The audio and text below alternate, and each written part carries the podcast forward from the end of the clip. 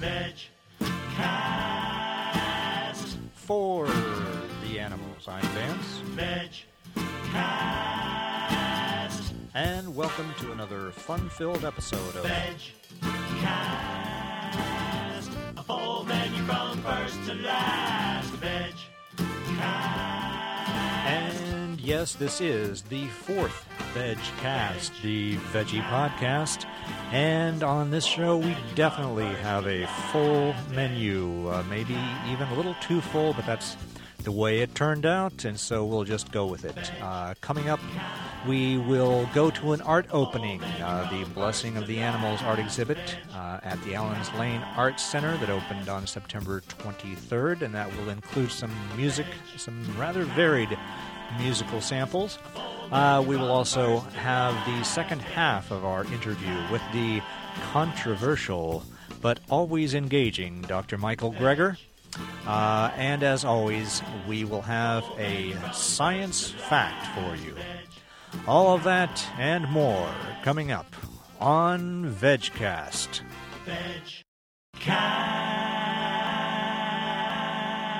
Okay, let's jump right into the Blessing of the Animals art exhibit uh, put on by Public Eye Artists for Animals.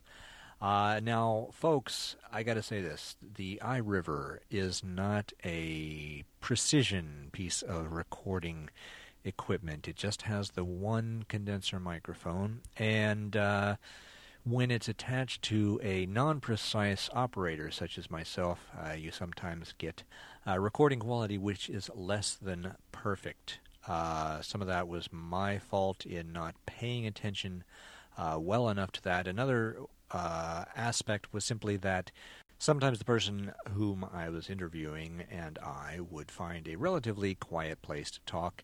And as soon as we got recording, uh, the bulk of the partygoers or the uh, exhibit attendees would drift over our direction, yammering all the while and getting picked up uh, on the recording. But uh, we'll start off with something that's relatively unhampered, just to give you uh, some of the flavor of what was going on. This is Didgeridoo playing. Take it away, Didgeridoo. All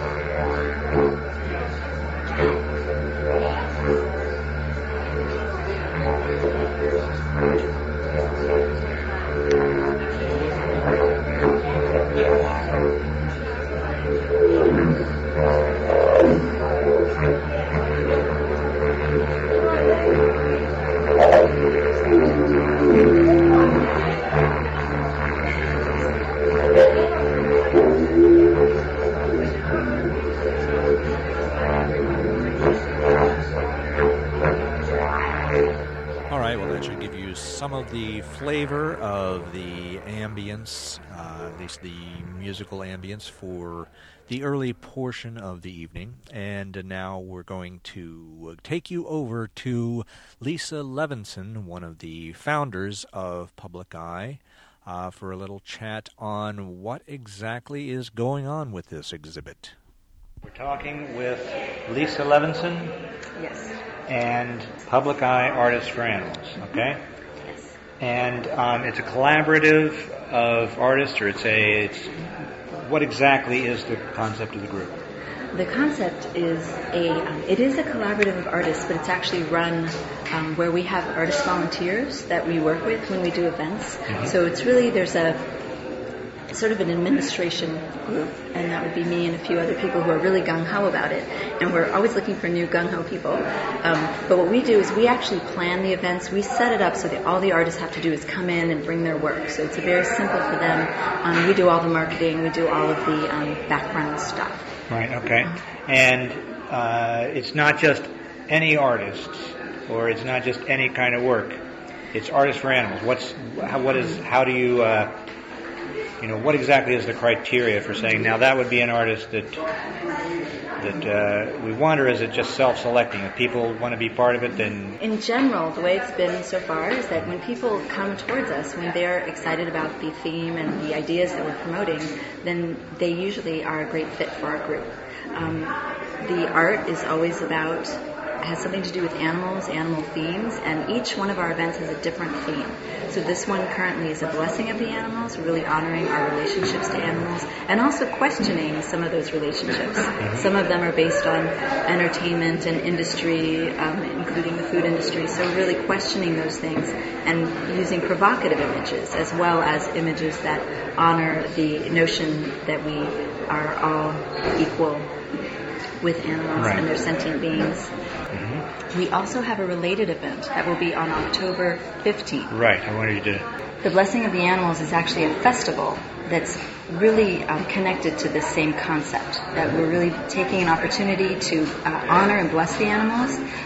I know that there's the traditional St. Francis uh, Catholic type of holiday, and what we're doing is we're really um, using that as, as a base idea to really honor the animals in a spiritual way, but not associated with religion. And it's an arts-based event. So what you'll find there is face painting. You'll find it's an event for families, and there'll be um, musical performances that all relate in some way to animals. And then we'll culminate the entire experience with a an event that is a blessing that is also a drum circle. So it'll be energy raising and it'll be lots of fun. and Right. The animals will be there as well. And this is on October 15th. It's uh, it, it's going to be here or where? No, actually, the event is separate. It'll be in a separate location. It's going to be at the Unitarian Universalist Church of the Restoration, which is on the other side of Mount Airy, um, on Stenton and Gorgas Lanes. Right. And Okay. that has a really great outdoor environment with the awesome tree that we're going to be under. I'm doing our drum circle. And um, we also have use of the sanctuary if it rains. So it's a Great. rain or shine event. It'll be from 1 to 4. We'll One be having four. performances from 1 to 3, and then the drum circle from 3 to 4. There'll, Okay. there'll also be vendors and all sorts of um, things to do, just Okay. meandering about and roving performers. So it should be a fun day. This sounds good. Now, let me just ask one more thing. What is, uh, you know, looking forward with this group? Uh, you're going to do more exhibits, I assume, more events. What's the, uh, what's the overall aim of the, the long range plan of the group or the, Yeah. the overall mission? It's a great question. The overall plan of this group, the mission, the, the vision for the group, is really to um, use the arts as a medium to educate people, to really raise awareness, find a way to reach more people with these concepts. Um, because sometimes the graphic images don't do it for people. They turn away, they feel resistant, and what we're trying to do is find new ways to reach the public and really in, involve them in this uh, animal rights movement. Okay. Well, thanks for taking time out from the event to talk with us on VegCast. Excellent. Well, thanks for inviting me. Okay. Thanks. All right, so in case any of that was unclear, the Blessing of the Animals will take place at the Unitarian Universalist Church of the Restoration at Stenton Avenue in Gorgas Lane on October 15th from 1 to 4 p.m. So if you are listening to this in the Philadelphia area, why not head over there on October 15th and check that out. Now, the artwork itself in this exhibit uh, ranged pretty widely. Uh, it was mostly pictures, uh, paintings, and so forth, some sculpture, some collage. Uh, a lot of it, uh, all of it, of course, centering around animals. Uh, a lot of it dealing with animal exploitation, but not in a very explicit way, usually. Some of it rather whimsical. Um, and just for a sample, I did catch up with one of the artists, Orchidea Maud Violet, and uh, we had a conversation which again was marred by some crowd noise, so I tried to cobble together some of the highlights of what we talked about with what she was uh, working toward with her art. Uh, we're here with Orchidea Maud Violet, uh, who has uh, five, six, seven, eight, a bunch of works in the show. They're very colorful, and obviously we only have the audio here, so I'm going to throw it over to you just for a quick. Is there one way that you can describe all of these works of yours Um, uh, most of them are, I work visually is, is, is pretty different, and in each of them, um, the, the thread that connects all of them is that um, I explore um, the relationships of animals to themselves, animals to the paper, the negative and positive spaces, um, the relationship of people to animals. All of your stuff has a very uh, striking contrast of color and uh, and forms, large forms and small forms. And like you said about the negative and positive space, uh, some of it reminds me of Escher. Um, when he would do animals that that fit together, like um, uh, in Mosaic Two, he has a thing with all those different animals that that fit. Um, so, uh, is there one general? I mean, you're, you said Animals and their relation to people, their relationship to nature, and um, their relationship to each other. And that we are all more similar than we really are different.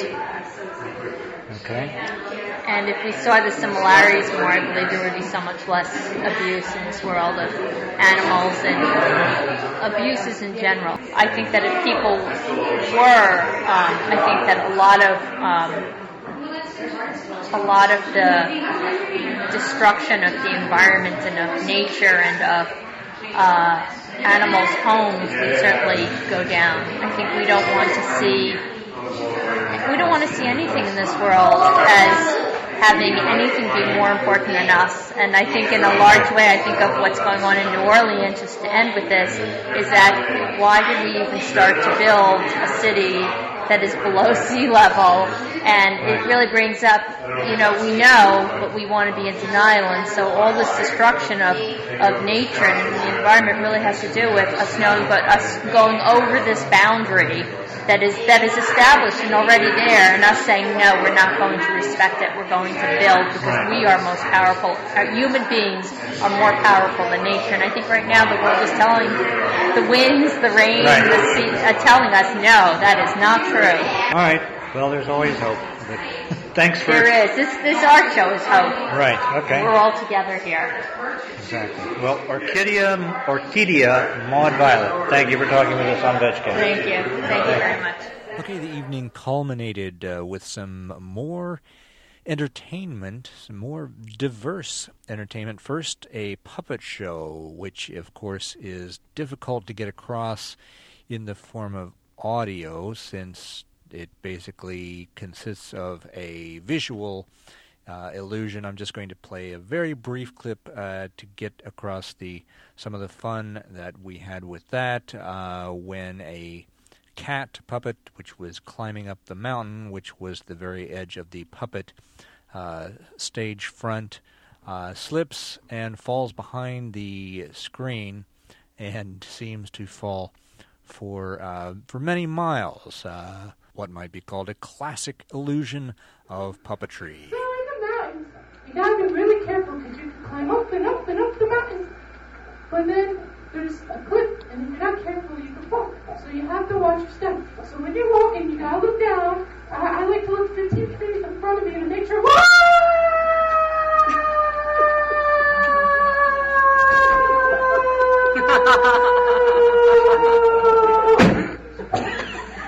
I'm okay. I'm, I'm okay. Uh, this monkey broke my fall. Yes, even those peace loving vegans still enjoy a good bit of slapstick violence. Uh, but the last piece of uh, entertainment for the evening was a young singer songwriter named Tyler Shepard who performed a song that we're just going to hear uh, some of. Uh, again, the iRiver does not do justice to the quality of the song, and Tyler is going to uh, get a good recording made of the song. Hopefully, we will be able to hear the song uh, in its complete form in a future VegCast. But for now, here's a little taste of Animal Eyes by Tyler Shepard as performed at the Blessing of the Animals art exhibit. We can rise up to the sky. We can find what we lost. Once we look deep into an animal's eyes. wants to look deep into an animal's eyes.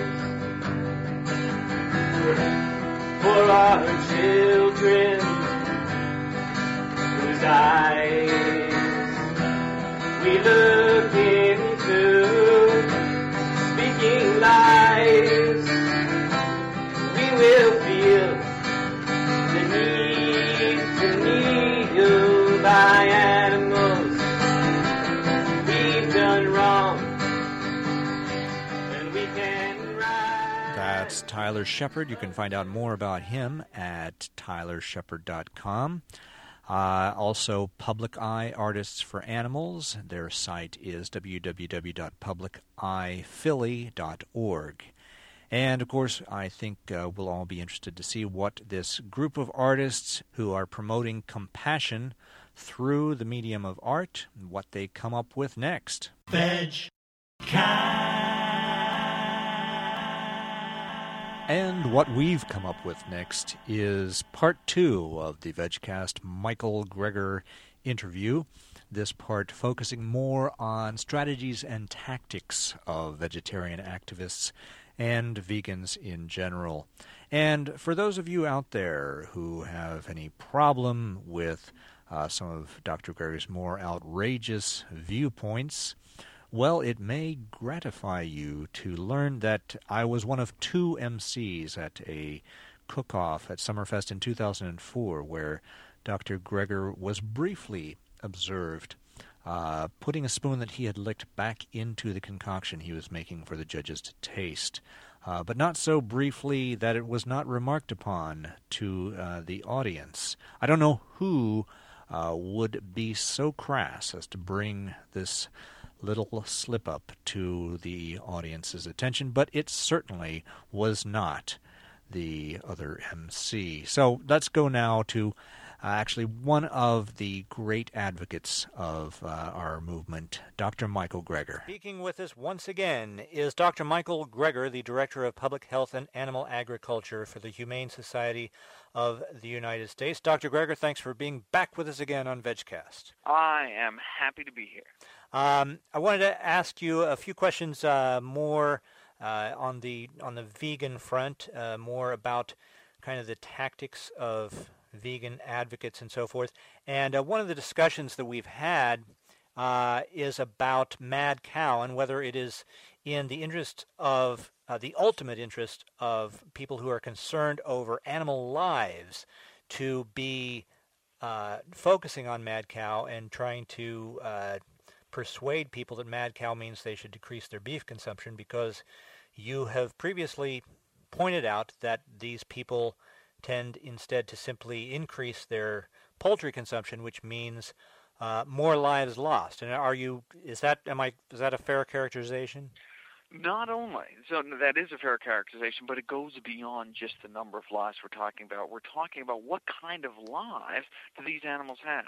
You know, Right. until the last few months of life, beef cattle um, and sheep, for the most part in this country, are the least intensively raised animals in this country. Right. Um, and so, for the majority of their lives, they're munching on grass. Yes, they're castrated without anesthesia. Yes, they're dehorned. Yes, they may be branded. Yes, there's all these horrible things. But compare that existence to the existence of a broiler chicken, who has, you know, who's in 45 days of hell in their short lifespan. Um, of crippling disorders because of the growth rates we bred into these animals. I mean, this is a truly horrific life of chronic pain, chronic hunger, and so uh, it's. I mean, it's not just the number of lives lost, but yes, indeed, you know, uh, cows.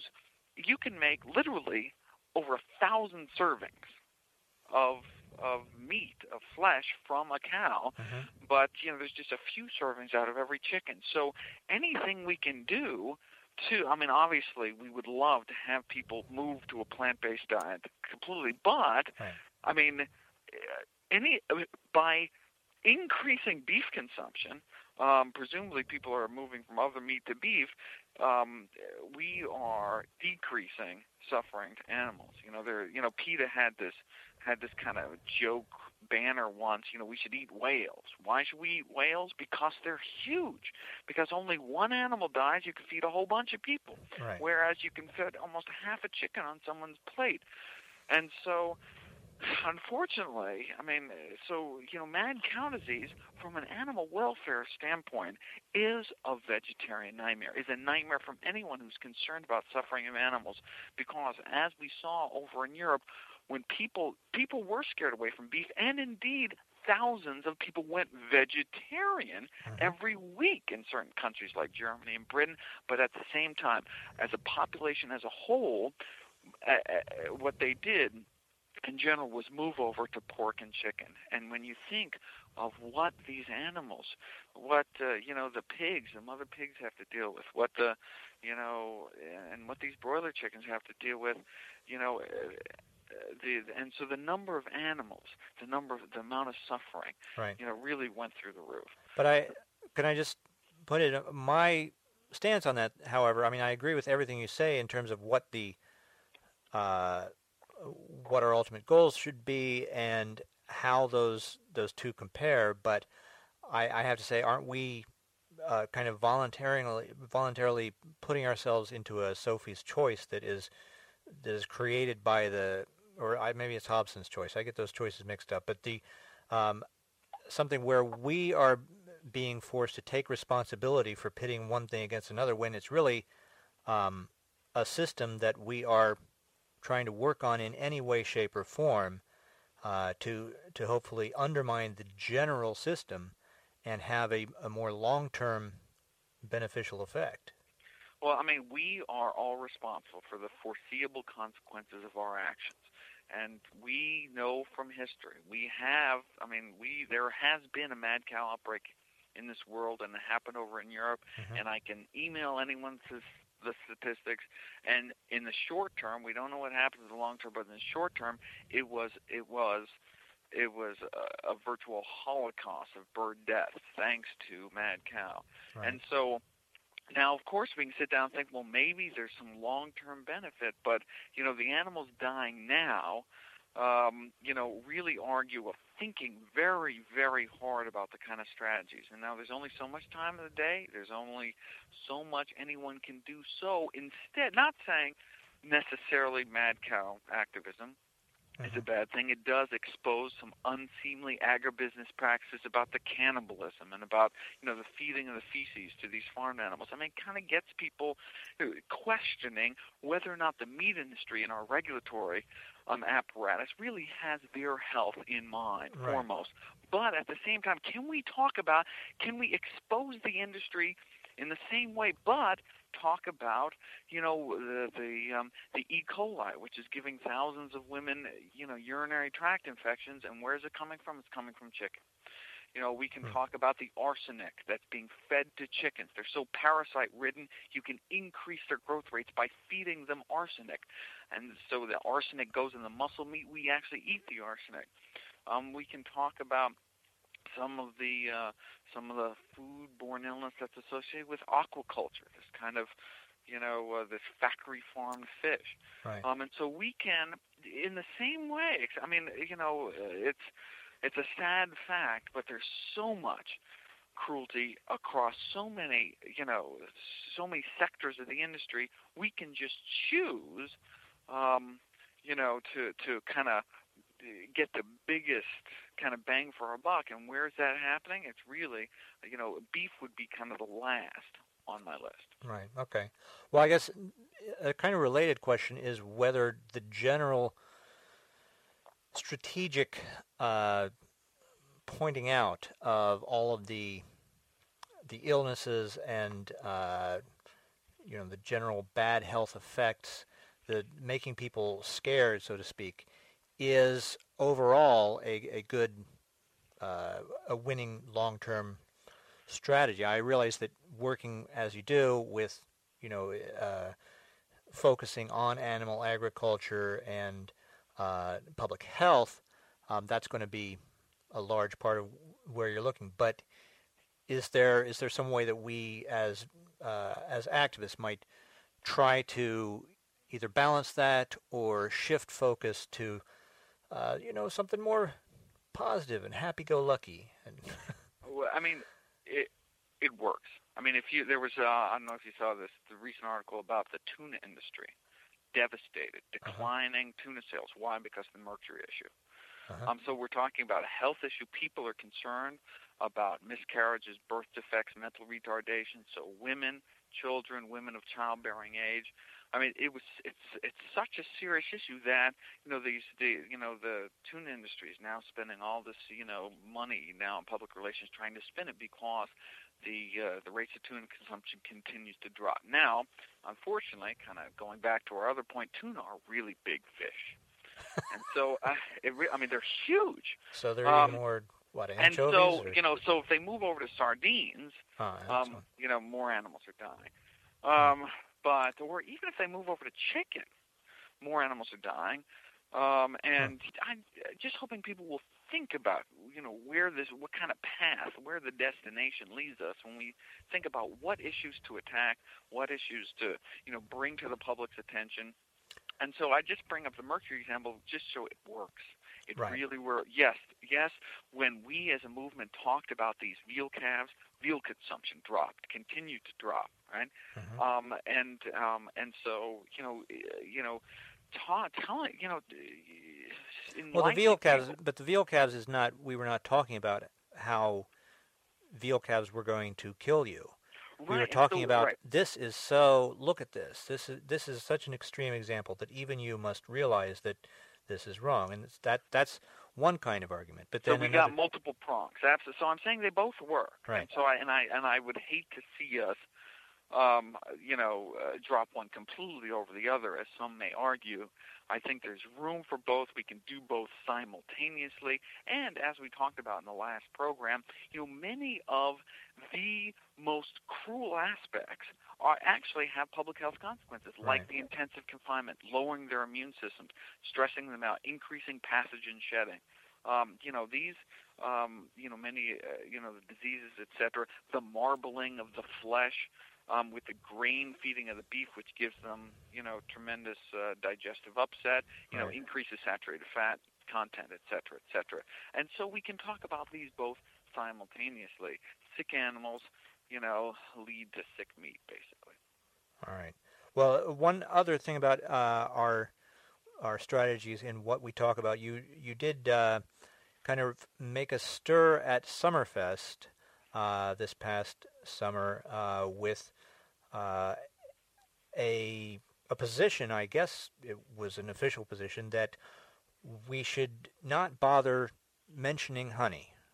Can you could you summarize that for me briefly?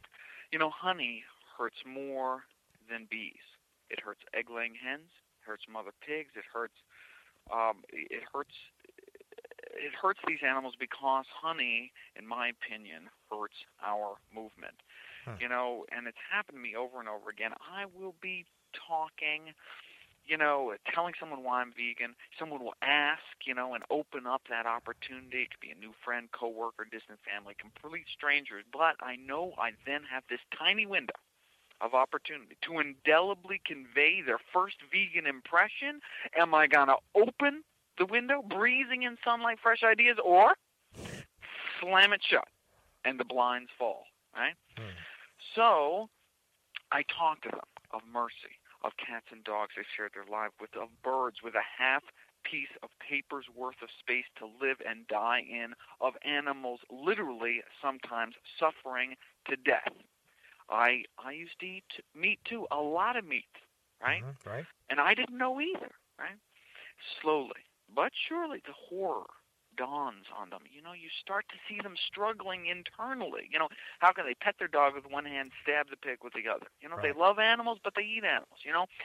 And so, you know, just as their inner conscience seems to be winning out, they learn, yes, we don't eat honey. And you can see I've seen it over and over this conflict drain away with an almost visible sigh. They finally think they understand what this whole vegan thing is about. We're not vegan because we're trying to be compassionate, right? Uh, you can see them thinking, no, no, we're just crazy, right? Right? They smile, they point. You can almost you mo- you, you see them. Oh, you had me going for a second. You know, they chuckle. You know, woo, that was a close one, right? They almost had to seriously think about these issues, right? Right. They may have actually just started considering boycotting eggs, arguably the most concentrated form of animal cruelty, but then the thought hits them that we're just kind of standing up for insect rights or something. You know, maybe they imagine us putting out little thimble-sized bowls of food for the cockroaches every night, right? That's what they see in their eyes, right? I guess so. All right. Well, No, so I'm afraid that our public avoidance, right? I'm not talking about what you do in your own private life, you know, right. with mature consenting adults, but I'm afraid that our public avoidance of honey is hurting our movement. All right. Well, I thought um, uh, since we, we keep on talking about uh, against this and against that, um, I would try to get uh, to wrap this up with something a little more positive, uh, which is that uh, that chocolate tofu pie. I wanted to ask you if you could tell our listeners how to make. It's very. It's a very simple pie to make, and it's excellent um, and you turned me on to it. So I I was hoping maybe we could. Do you do you remember it off the top of your head? Did, Well, the basic, the basic plan for tofu chocolate pie, and so if any, this is the way you introduce non-vegans to tofu, non-vegetarians to tofu, Right. Give them this, and you say, this is tofu, right? They eat it, and then they're converts for the rest of their life. It basically, we're talking two ingredients. Okay. Now you can get wild, you can get crazy, and you can add other stuff, but there are two ingredients, and the two ingredients are silken tofu, also known as Japanese tofu, like the Mori-Nu tofu in the aseptic packages, Mhm. has this wonderful, nice, soft, silky um, texture, so it's not gritty. All right, so um, silken tofu and melted vegan chocolate chips. Two ingredients, that's it. You throw it in a, uh, well, I mean, God, you throw it in glass or a bowl, it's pudding, but you throw it in a nice, you know, uh, graham cracker crust, which you can get anywhere. well, now here's the key thing: how Yes. much tofu versus how much chocolate chips? It all depends on how chocolatey you want to get. But literally, I mean, you can just, um, you know, you blend it together, food processor, or you can just kind of whip it together in a bowl, and you just. That's the nice thing about vegan cooking. You can taste it. Or you don't have to worry Right. about dying from salmonella, right? and so you stick the fork in, you lick it. You stick that just licked fork back in the bowl because you're the ones who's going to be eating it, and uh, so uh, you you can do that. And of course, I would never do such a thing in reality during a cooking demonstration or anything like that. But if you're the only one eating it, you can lick the you stick it right back in until you got enough chocolate. Until you you know you got your fix going, but it won't keep you up all night. Well, do you Now- even have, is there even a guideline that one might start with? Um, uh, a, a guideline is two Mori-Nu. So the Mori-Nu boxes, I believe, are 12 ounces Yeah. or 10.5 ounces. So two of those boxes to a small bag. I forget. I think they're like you know.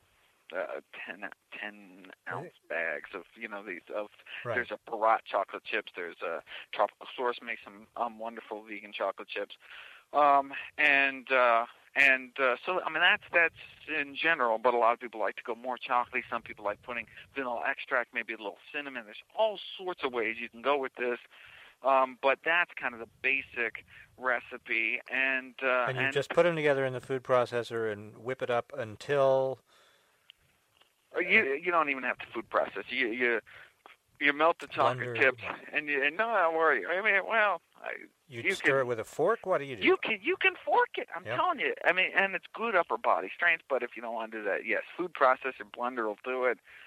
And you whip it right up. You chill it, and and the the melted you know the melted chocolate you know kind of congeals as it cools down. The cocoa butter, nice saturated fat, kind of hardens, and you have this really wonderful kind of firm chocolate creamy mousse, and uh, and will win over any anyone to tofu okay. and it's healthy. Just uh, just about. I mean, we're talking. I mean, uh, very wonderful plant protein, phytonutrients. We have uh, polyphenols in the chocolate. Good stuff. So nice, healthy dessert as well. Okay. Make sure no trans fats in the um, graham cracker crust. No hydrogenated oil. Okay.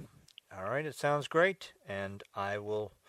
Uh, I will be making one of that, one of those very soon. And uh, thanking you then, but I'll thank you now for joining us again on VegCast. Thank Looking you. forward to coming back. Okay, and I look forward to talking with you more about uh, vegan strategy and vegetarian issues in general, and also seeing what uh, what you cook up next down there at the uh, at the Humane Society. Thank you. So, all right, thank you, Dr. Greger.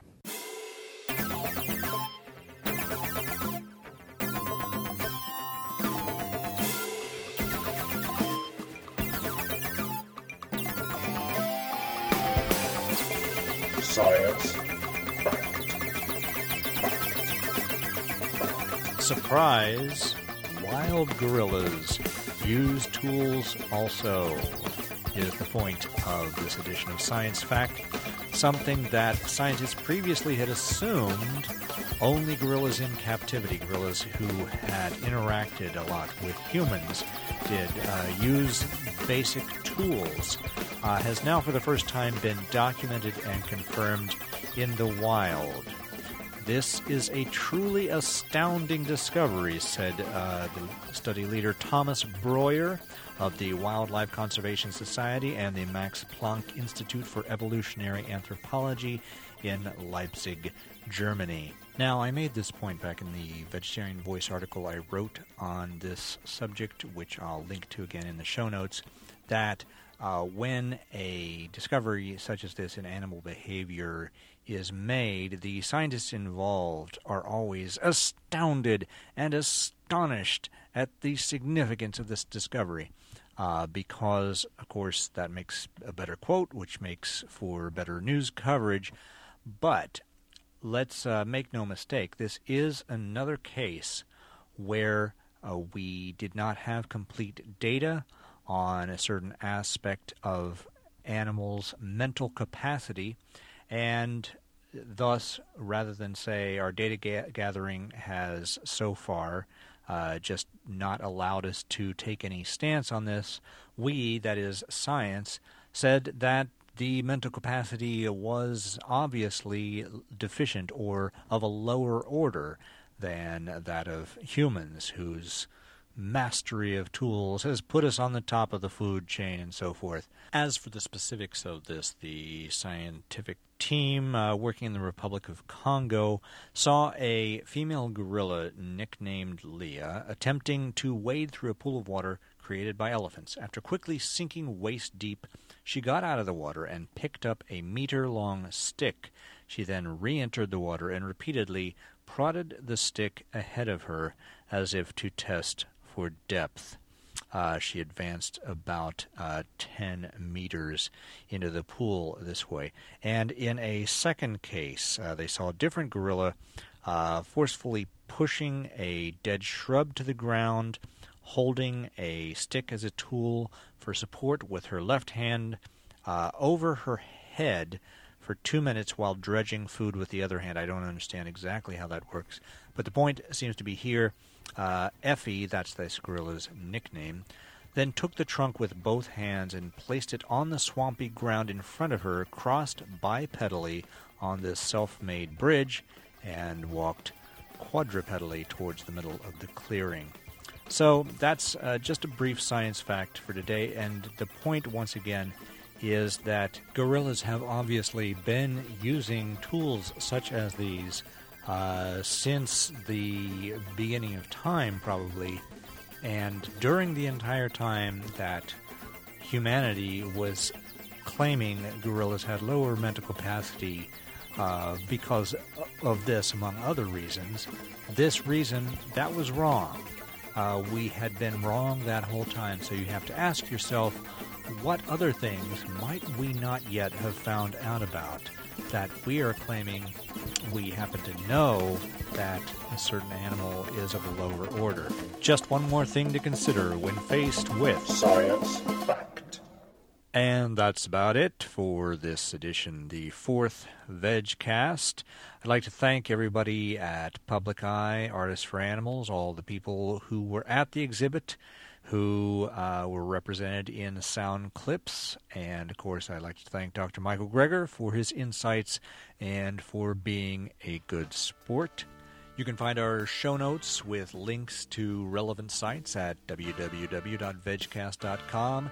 And be sure to drop us a line at feedback at vegcast.com. Let us know what you like on the show, what you don't like, what you want to hear more of, what you want to hear less of. Perhaps it's this very kind of talking that you want to hear less of, but let us know.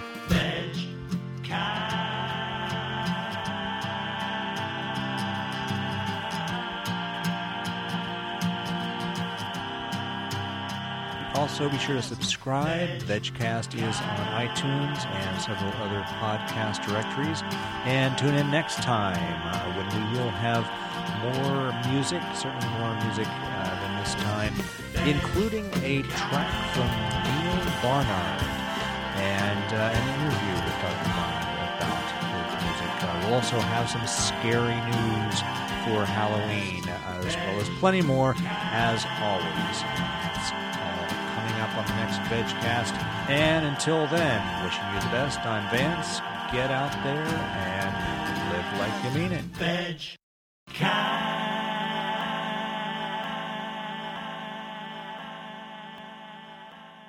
we go. Now Cool. we're off the air. Isn't it amazing how podcasting works? You just Now they say that's what yeah you say we're off the air, but now you catch me in all the you know uh, off the record stuff, right? So tell me about last night. Yeah, I know, I know.